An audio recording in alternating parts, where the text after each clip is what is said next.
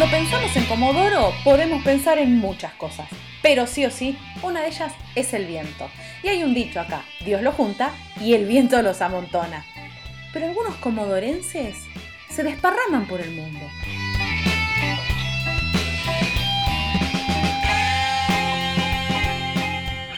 Yo soy Rocío Barquín y en este podcast de ADN Sur vamos a charlar con comodorenses por el mundo. En el episodio de hoy de Comodorenses por el Mundo vamos a hablar con Micaela, que está en Estados Unidos y ella nos va a decir dónde está y cómo hizo para irse. Micaela, ¿cómo estás? Hola, bien. Estoy en Atlanta, Estados Unidos. Estoy trabajando de niñera ¿Y cómo surgió esto de irte? Porque no es que acá estabas, digamos, de brazos cruzados y no sabías qué hacer. Tenías una profesión, te dedicabas a algo que te encantaba y que tenía que ver con los chicos.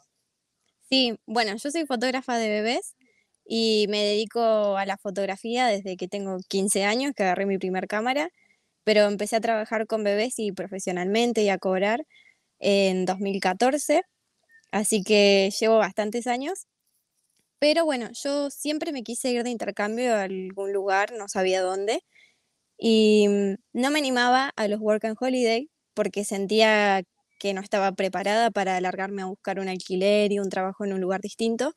Y mi hermana me comentó sobre este programa, que el programa es el programa Au que venís a trabajar de niñera ya con un lugar de, para trabajar y para vivir asegurado. Entonces me pareció ideal porque era niños intercambio, todo lo que a mí me gustaba, así que acá estoy. Niños, intercambios, un lugar donde vivir, sueldo y ya trabajo desde acá. ¿Y cómo es este programa? Te anotás, te dicen, bueno, vas a ir a trabajar a tal casa, llegás y si no te gusta, ¿qué, qué, qué pasa? Bueno, el programa primero empieza con un proceso de selección.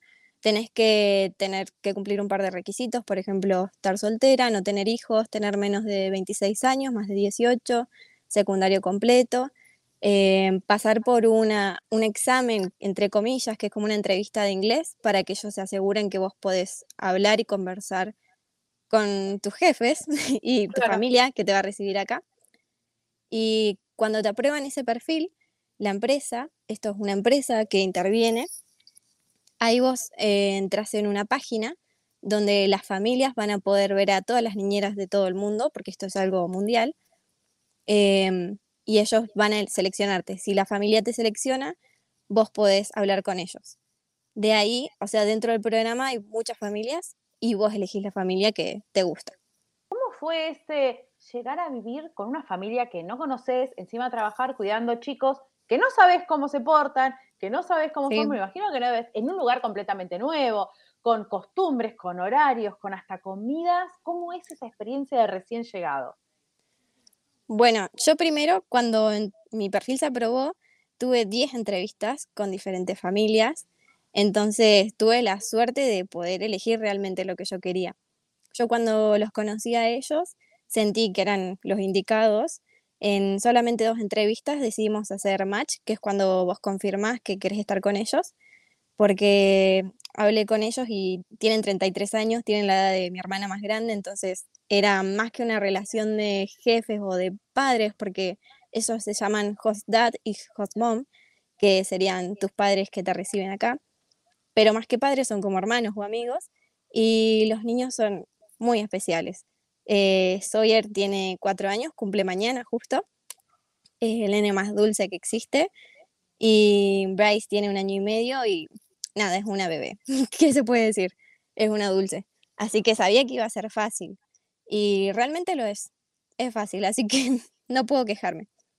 Bueno, convengamos que vos debes tener un ángel muy particular para los chicos, porque si a cualquier otro le decís, no, tenés que cuidar a un bebé de un año y medio y un pibe de cuatro, termina diciendo, no, pará, ¿cómo? ¿Cómo es tu día? Porque no me imagino que no estarás toda la jornada trabajando, tenés un tiempo para hacer cosas por vos, para vos, salir, conocer, recorrer. Bueno, cuando vos venís acá, firmas un contrato donde te dicen cuántas horas máximo vas a trabajar y son 45 horas semanales, máximo 10 horas por día. Así que fuera de ese horario, vos estás libre para hacer lo que quieras.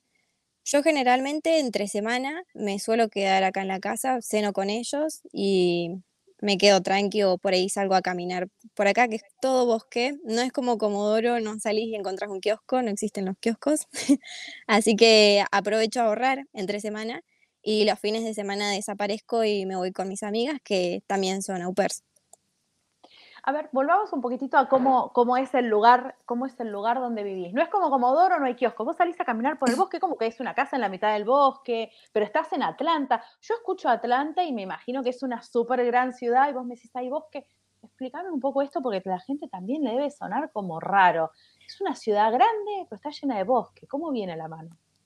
Yo cuando llegué acá fue de las cosas que más me impactó porque es muy diferente. Em, yo no conocí mucho Estados Unidos, pero me dijeron que es todo más o menos similar. Eh, todos son suburbios, por lo general la gente que tiene au pairs es gente con dinero, entonces viven en suburbios, que es donde yo estoy. Son barrios de máximo 30 casas, creo, y están separados, pero es todo bosque. Y si vos querés ir a la ciudad, está aproximadamente a 20 minutos en autopista, que es lejos. Tenés de todo. Yo los fines de semana eh, aprovecho con mis amigas y vamos a conocer diferentes lugares porque es enorme y tenés eh, naturaleza o ciudad ciudad. Son los dos extremos. ¿Y tus amigas, estas eh, chicas que también están con el programa Au Pair, son de Argentina, son de otro lugar?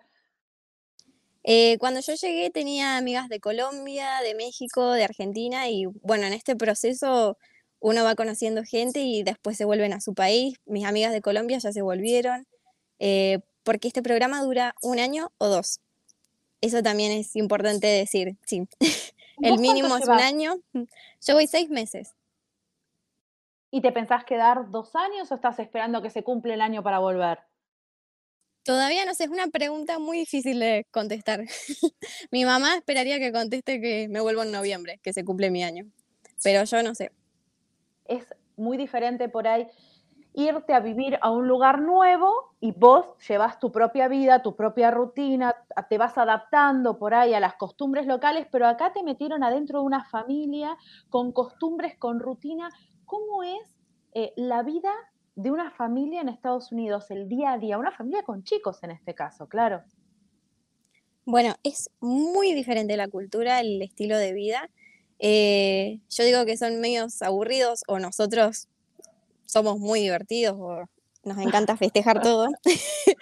Eh, ellos cumplen mucho sus horarios, eh, todo está en torno al trabajo y cumplir las rutinas. Los niños tienen una rutina exacta que yo la cumplo, ellos se despiertan, el nene de cuatro años va al jardín a la mañana, al mediodía yo lo busco y ellos tienen algo muy especial que se llama Quiet Time, que me encanta contarlo que es el horario del silencio o de la tranquilidad, y ellos desde el mediodía hasta las 3 de la tarde están cada uno en su cuarto haciendo lo que quieran, rompecabezas, algo tranquilo, en caso de Sawyer, que tiene cuatro años, y la bebé suele dormir siesta.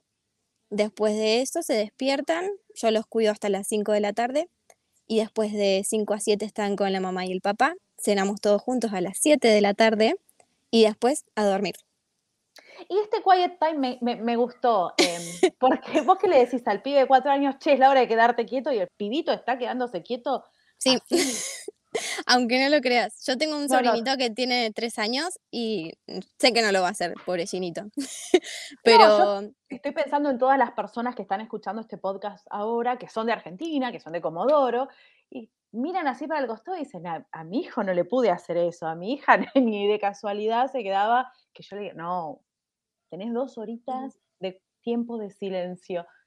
Increíble. Pero eso es en esa familia o se, se, replica en todas, es una costumbre de allá. No se hacen en todas las familias, no, pero yo he escuchado de varias au pair que tienen quiet time también, como que es algo común acá. No en todas las familias, pero sí se suele hacer. Y me parece excelente para implementar, así que muy recomendable. Los fines de semana vos me decís que salís por ahí con tus amigas, con otras au pair, y los días de semana que es estar sola, no da el, che, terminé de trabajar, me voy a tu casa, te veo, no viven cerca, ¿cómo es? Todo queda a distancias muy grandes, todo queda a 20 minutos, 30, 40 aproximadamente. Entonces, eh, yo por lo general suelo quedarme acá, tengo mi espacio, ellos me prepararon el sótano, que es como una casa, no es como un sótano de terror como yo me imaginaba. Em, me tienen preparado, o sea, tengo un sillón, cocina, eh, baño, gimnasio, tengo todo para mí, entonces suelo quedarme acá para aprovechar, tengo mi espacio para mí, mi tiempo y ahorro plata, que ese era mi objetivo principal. Ese era tu objetivo principal. Y entonces, si te volvés en noviembre como quiere tu mamá, venís con un dinerito ahorrado. Esperemos que sí. tu, mamá, eh, si está escuchando este podcast, debe decir que venga en noviembre, que venga en noviembre. Sí, sí. y si vos no vinieras en noviembre, te quedarás un año más. Cuando se termine ese au pair, ¿tenés ganas de poder intentar hacerlo en otro país? ¿Volver a Comodoro? ¿Qué es lo que, digamos, hoy por hoy, con estos seis meses viviendo en un lugar diferente, cuál es esa sensación que tenés de que querés seguir conociendo o que ya te dan ganitas de volver? Em, la verdad, eh, yo tengo ganas de seguir viajando. Em, cuando yo llegué acá descubrí que este programa es muy interesante, me encanta, pero eh, yo creo que necesito algo más, porque venir a hacer eh, au pair yo digo que es como un intercambio entre colchones o almohadas, porque una llega, tiene techo, tiene cama, tiene salario, comida, porque a mí me preparan la cena todos los días, entonces eh, me gustaría mm, viajar como para ver otra experiencia. Yo siento que es como la misma vida que tenía en mi casa con mi mamá haciéndome la comida capaz, pero en otro país. Entonces, sí, tengo ganas de seguir viajando y por ahí ver las cosas de una manera más independiente. Sí. ¿Alguna idea al respecto? No, todavía no te pusiste a mirar. Sí, ya estuve mirando. Vamos a ver, sí.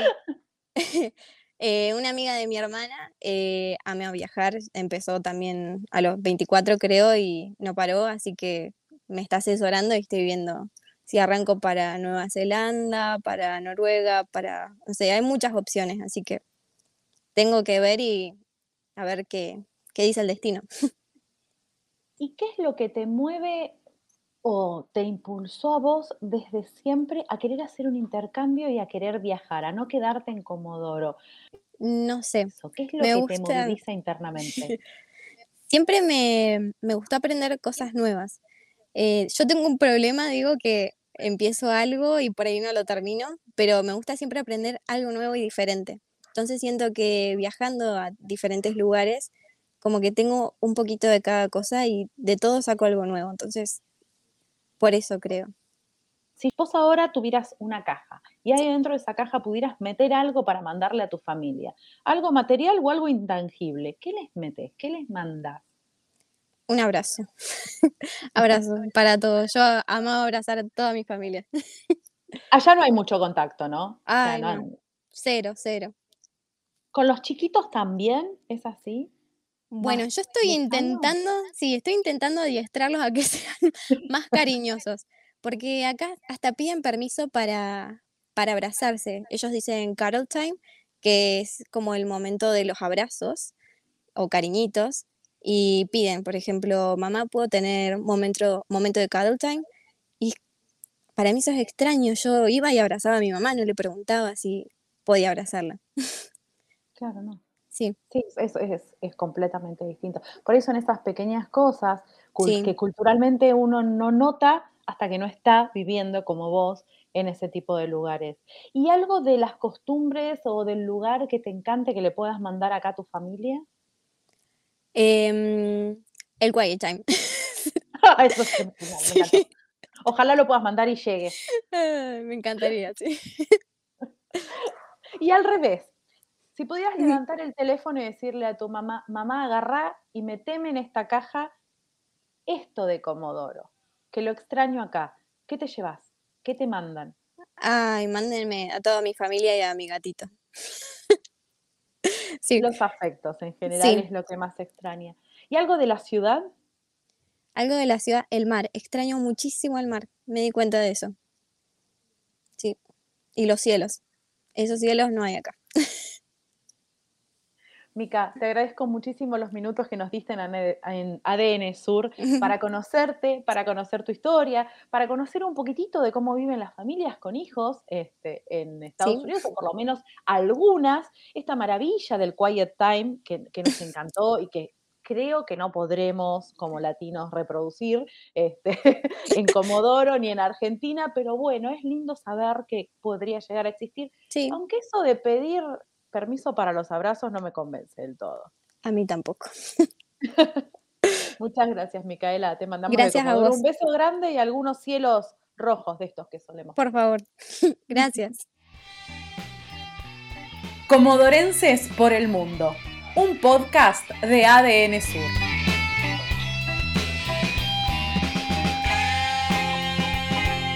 Mi nombre es Rocío Barquín y la próxima semana vamos a conocer la historia de otro comodorense por el mundo. Seguime en los podcasts de ADN Sur.